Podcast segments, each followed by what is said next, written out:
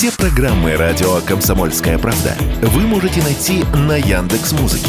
Ищите раздел вашей любимой передачи и подписывайтесь, чтобы не пропустить новый выпуск. Радио КП на Яндекс Музыке. Это удобно, просто и всегда интересно.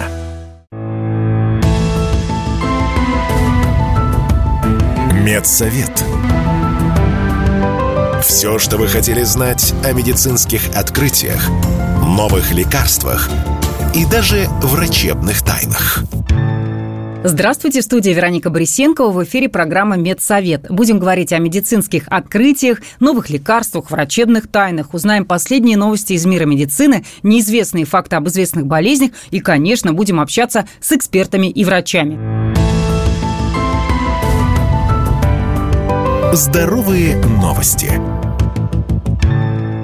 Минздрав снова изменил требования к вакцинации граждан против коронавируса. С 1 сентября она останется обязательной только для уязвимых категорий населения. Ревакцинироваться предлагается через год после последней прививки. Врачи отмечают, что вакцинация против COVID-19 давно перешла в формальный статус и пришло время закрепить это законодательно. В России продажи антидепрессантов и седативных препаратов выросли в 2023 году на 30% по сравнению с 2022. Был проанализирован спрос по двум категориям – антидепрессанты и аналогичные им препараты, а еще гомеопатические седативные лекарства, БАДы и травяные сборы.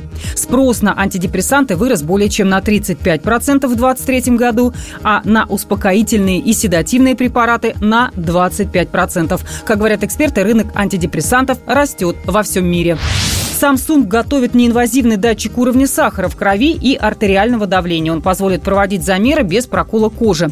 Как сообщает Bloomberg, южнокорейский технологический гигант рассчитывает, что ему удастся создать коммерческую технологию датчиков быстрее, чем это сделает основной конкурент Apple. Новинку рассчитывают представить на рынке в течение пяти лет. Я только спросить. Общаемся с известными медиками, учеными и медэкспертами.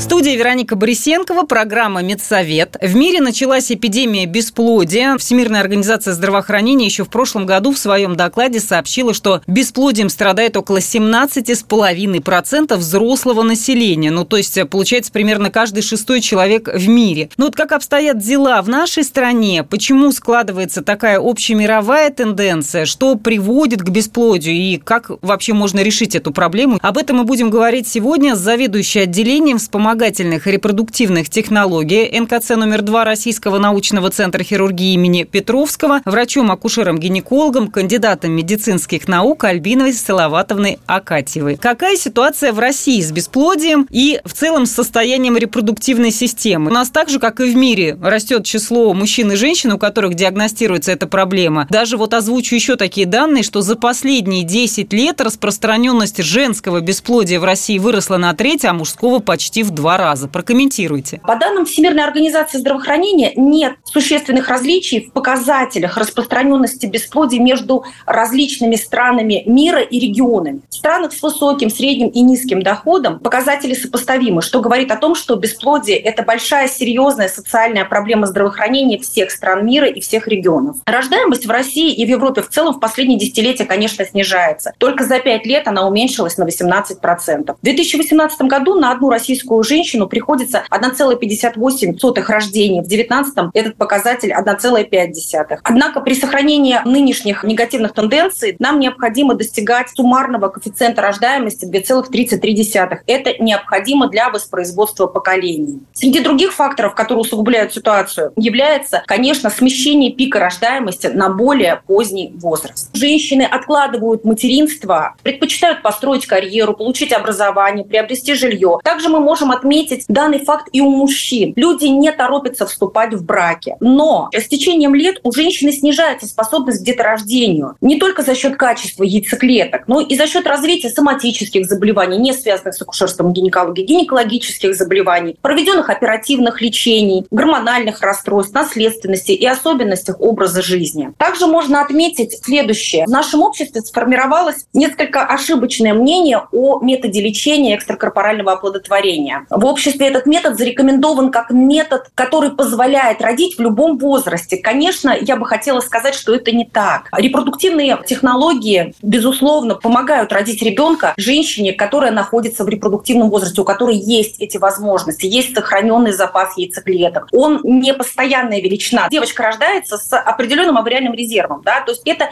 и генетические особенности. И как только она входит в репродуктивный возраст, да, она начинает терять авариальный резерв, и к 35 годам потеря авариального резерва, то есть запаса яйцеклеток, происходит ускоренными темпами, что затрудняет наступление беременности. Для зачатия первого ребенка оптимальным считается возраст до 30 лет, а диагноз бесплодия ставится женщинам до 35 лет, если беременность не наступает в течение одного года при регулярной половой жизни, а после 35 лет в течение 6 месяцев при регулярной половой жизни. Ну, то есть я правильно понимаю, что одна из причин бесплодия у женщин – это вот э, все-таки поздняя беременность? Скорее, это смещение пика, пика первой беременности и пика первых родов. Если раньше рожали женщины первого ребенка 20-24 года, да, то в настоящее время пик рождаемости первого ребенка смещается с 25 до 29 лет, что, естественно, приводит к тому, что второй и третий ребенок рождаются еще позже, и авариальный резерв уже у женщины может быть снижен, что может не позволить ей, естественно, рожать второго и третьего ребенка. Есть ли какие-то общие причины вообще для планеты, не связанные со здоровьем мужчин и женщин, не связанные с их желанием оттягивать детей в своей жизни? Ну, например, влияет ли на бесплодие такие факторы, как экология, вредные привычки? Здесь хотелось бы сказать, конечно, о факторах риска бесплодия. Они общие для представителей обоих полов, как и для мужчины, так и для женщин. Это возраст старше 35 лет у женщин, хронический стресс, вредные привычки, курение, чрезмерное употребление алкоголя. Алкоголь у мужчин может снизить количество подвижности сперматозоидов. Для женщин безопасных доз спиртного вообще не существует. Курение ухудшает не только репродуктивную функцию, но и снижает эффективность, в том числе и лечения бесплодия, а также повышает риск невынашивания беременности. Это инфекция, передаваемая половым путем, чрезмерные физические нагрузки, употребление психоактивных препаратов и веществ, хронические заболевания, такие как сахарный диабет, патологии сердечно-сосудистой системы, патология почек, расстройство пищевого поведения, это как и нервная анорексия, так и булимия. Среди факторов риска можно отметить риски производственные, например, воздействие вредных веществ, такие как свинец, пестициды. А вот ожирение, растет число людей с таким диагнозом и в России, и опять-таки в мире. Насколько ожирение влияет на репродуктивную систему и каким образом это работает? Почему такая связь? Ожирение, безусловно, является большой социальной проблемой не только в лечении бесплодия, в его диагностике, но и в целом. Когда у пациента есть ожирение, это, безусловно, вызывает некие гормональные расстройства. То есть это может привести к нарушению менструального цикла, к отсутствию овуляции, формированию эндометрия. Ожирение должно, конечно, лечиться совместно с врачами-эндокринологами. Пациенты должны модифицировать свой образ жизни перед лечением бесплодия. А кому вообще чаще ставится диагноз бесплодия, мужчинам или женщинам? В настоящее время известно, что мужское и женское бесплодие встречается примерно с одинаковой частотой. Статистика показывает следующие цифры. Да, в 30% случаев зачать ребенка не удается из-за проблем с репродуктивным здоровьем у женщин. В 30% случаев причиной становится нарушение сперматогенеза у мужчин. В 30% случаев расстройство имеется у обоих партнеров, и у мужчин, и у женщин. И в 10% случаев причины бесплодия установить вообще не удается.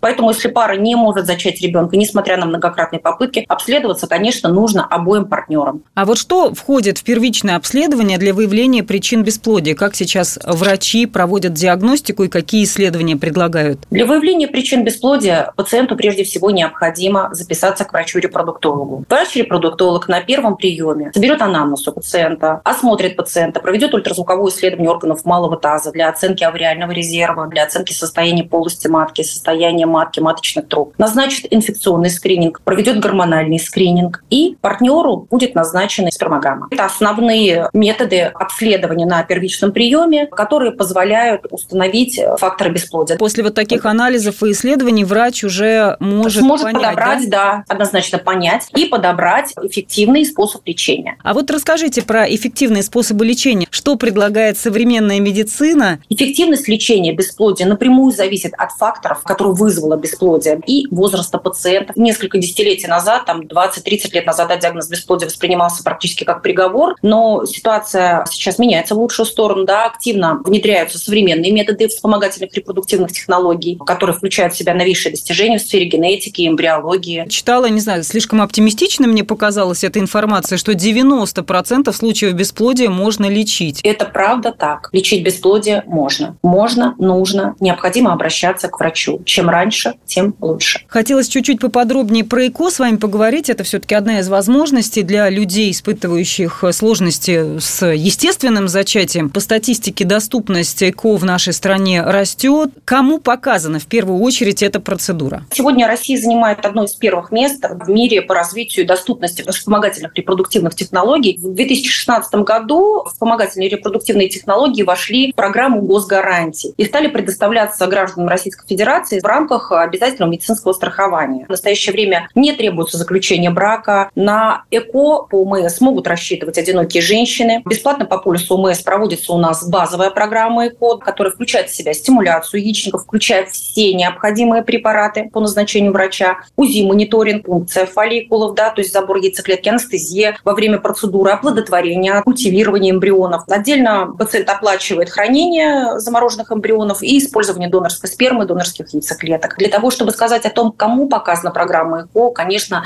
показания определяет доктор на приеме. Очень приятно вас слушать, потому что у многих действительно возникают проблемы, и есть те, кто очень хотят детей, но именно не могут. И здорово, что современная медицина позволяет как-то решить эту проблему. Мы сегодня говорили о бесплодии, о том, какие причины, можно ли с ним бороться, справиться с этой большой проблемой, которая есть не только в России, но и во всем мире. И, как сказала моя гость, подтвердила это, что действительно в 90% случаев бесплодие можно лечить. И это прекрасные новости. Моим гостем была заведующая отделением вспомогательных репродуктивных технологий НКЦ номер 2 Российского научного центра хирургии имени Петровского, врач-акушер-гинеколог, кандидат медицинских наук Альбина Салаватовна Акатьева. Медсовет. Все, что вы хотели знать о медицинских открытиях, новых лекарствах и даже врачебных тайнах. В эфире программы «Медсовет» в студии Вероника Борисенкова. Говорим о медицинских открытиях, новых лекарствах, врачебных тайнах и в том числе узнаем много интересного из истории медицины. Медицинские истории. Отправляемся в прошлые века, чтобы узнать, как появлялись болезни и лекарства – Кажется, что в мире изучены почти все болезни, но на планете живет тысячи людей, страдающих очень странными заболеваниями, этимология которых врачам не совсем понятна. И о многих из этих болезней мы с вами даже никогда не слышали. В прошлых выпусках я рассказывала о синдромах чужой руки, взрывающейся головы, Алисы в стране чудес, синдроме иностранного акцента, о болезни каменного человека и многом другом. Сегодня продолжу цикл о необычных и редких заболеваниях. Смеющаяся смерть. Сразу скажу, что смеющаяся смерть или болезнь Куру в наши дни – это уже история. Но при определенных обстоятельствах эпидемия имеет все шансы повториться. Болезнь проявлялась исключительно среди аборигенов Новой Гвинеи, а точнее только среди представителей племени Форе. Впервые о недуге, проявляющемся внезапными всплесками маниакального смеха, стало известно в 1950-х. Группа американцев американских и австралийских исследователей в течение нескольких месяцев наблюдала за людьми со столь странным поведением. У больных в течение одного-трех месяцев начинали дрожать конечности, они теряли способность ходить, стоять, связно говорить, проявлялось косоглазие, а перед смертью возникал неконтролируемый смех – После смерти несчастных ученые обнаружили, что их головной мозг выглядит как швейцарский сыр или поролоновая губка с дырами. После многолетних исследований этого странного нарушения американский врач Карлтон Гайдушек предположил, что возбудитель болезни передается в племени из-за распространенного там каннибализма. Когда каннибализм среди представителей племени был остановлен, эпидемия ушла. Кстати, за это открытие доктор Гайдушек в 1976 году был удостоен Нобелевской премии. Синдром человека-оборотня. Сколько волос на человеческом теле считается нормой? Ну, все, конечно, очень субъективно, но есть люди, глядя на которых каждый с уверенностью скажет, на их телах волос по-настоящему чрезвычайно много. Это касается лиц с гипертрихозом, иногда называемым синдромом человека-оборотня. У них э, чрезмерный рост волос продолжается даже после лазерных процедур. На сегодня в мире известно около 50 человек с таким расстройством. Гипертрихоз может быть врожденным или приобретенным. Причиной Врожденной версии болезни называют генетические мутации. Приобретенный гипертрихоз может развиваться вследствие неправильного лечения облысения. Синдром человека-дерева. Как правило, люди решаются на самые разные процедуры, чтобы избавиться от бородавок на теле, даже если наростов немного. Можно себе только представить, что чувствует человек, тело которого полностью или почти полностью покрыто бородавками. Это реальность немногих людей в мире, у которых есть болезнь – эпидермодисплазия вируциформная – это генетическое заболевание, при котором количество кожных наростов бесконтрольно увеличивается. Кожа людей с этим расстройством напоминает кору дерева. Самый известный человек дерева – индонезиец Деде Касвара. В 2008 году 95% наростов на его теле было удалено. Тем не менее, большинство из них появились снова. Чтобы жить без ужасных бородавок, индонезийцу необходимо было делать по две операции каждый год. Умер Касваров в 2016 -м. К этому времени он уже перенес 16 операций. Хотя изначально бородавки являются доброкачественными, но с годами они имеют все шансы переродиться в злокачественные. Эта болезнь вызвана редкой мутацией генов EVER1 и EVER2. Хотя функция этих генов исследователям не совсем понятна, но мутации в них делают человека восприимчивым к вирусам папилломы человека 5 и 8 типов, которые в обычных случаях не вызывают заболевания. Говорит, что в российских аптеках сокращается выбор лекарств, причем в основном среди самых дешевых наименований. С чем это связано, выяснял Юрий Кораблев. Ассортимент лекарств в российских аптеках сокращается. За год количество торговых позиций упало больше, чем на 10%. Это данные DSM Group. Сильнее всего сократился ассортимент самых дешевых лекарств стоимостью до 100 рублей. Их стало меньше почти на четверть за прошедший год. С 2020 года ассортимент сократился вдвое. Генеральный директор аналитического агентства DSM Group Сергей Шуляк пояснил, что ничего критического не происходит. С рынка уходят аналоги более популярных препаратов. Вот вот что он рассказал радио «Комсомольская правда». Прежде всего, ассортимент э, сокращается в генериковом сегменте. Что такое генерики? Это препараты, которые имеют свои аналоги. Дело в том, что российский рынок перенасыщен генериками, очень много различных заменителей, то есть препаратов с одним и тем же действующим веществом. А иногда доходит до абсурда. Приведу небольшой пример, я его люблю приводить. Есть э, диклофенак. И вот в России э, продается более 200 различных торговых наименований с данным действующим веществом э, разной дозировки, формы выпуска, да, более 200. Конечно, это много. Какие-то торговые наименования этого препарата продаются хорошо, какие-то плохо. И, соответственно, мы видим, что за последнее время ну, рынок э, очищается вот от препаратов, которые там э, немножко продаются, да, производителям невыгодно производить Правда, в России бывают случаи, когда в аптеках нет необходимого препарата. Так случается, к примеру, когда производитель отказывается поставлять его в нашу страну. Ситуация это единичная, и в этом случае приходится вести препарат в частном порядке из-за рубежа, отметил Сергей Шуляк.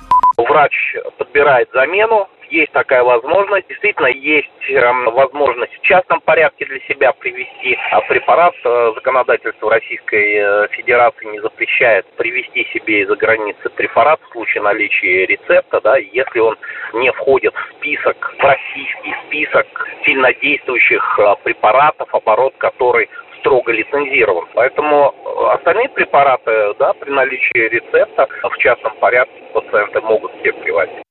Еще один фактор, повлиявший на сокращение ассортимента в аптеках – сдерживание цен. По словам участников рынка, более трети всех наименований лекарств находятся в перечне жизненно важных препаратов. Их стоимость регулирует государство. Цены рассчитываются по специальной формуле. Она не менялась больше 10 лет.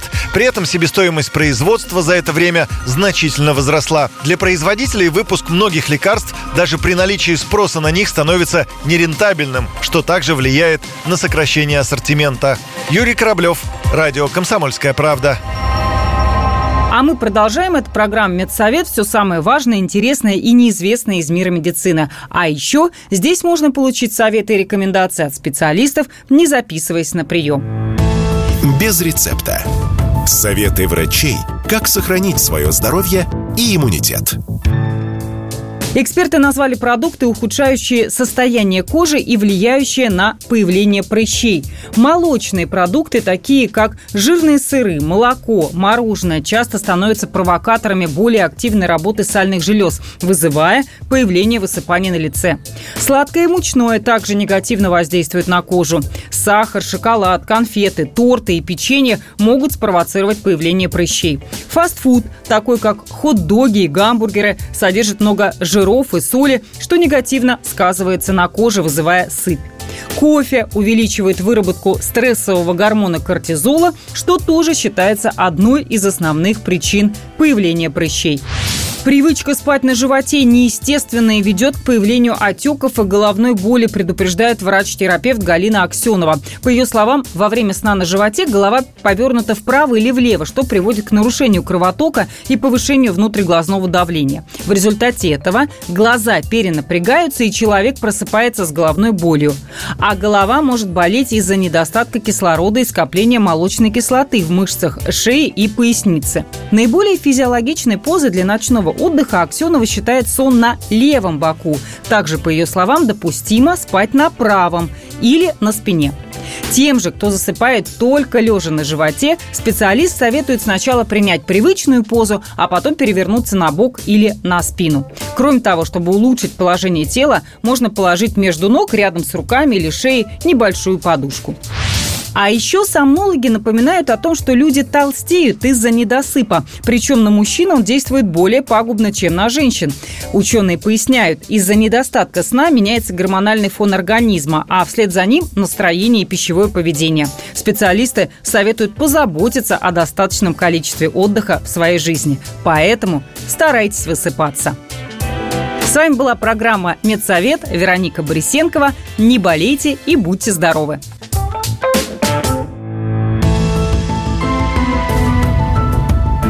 Медсовет. Все, что вы хотели знать о медицинских открытиях, новых лекарствах и даже врачебных тайнах.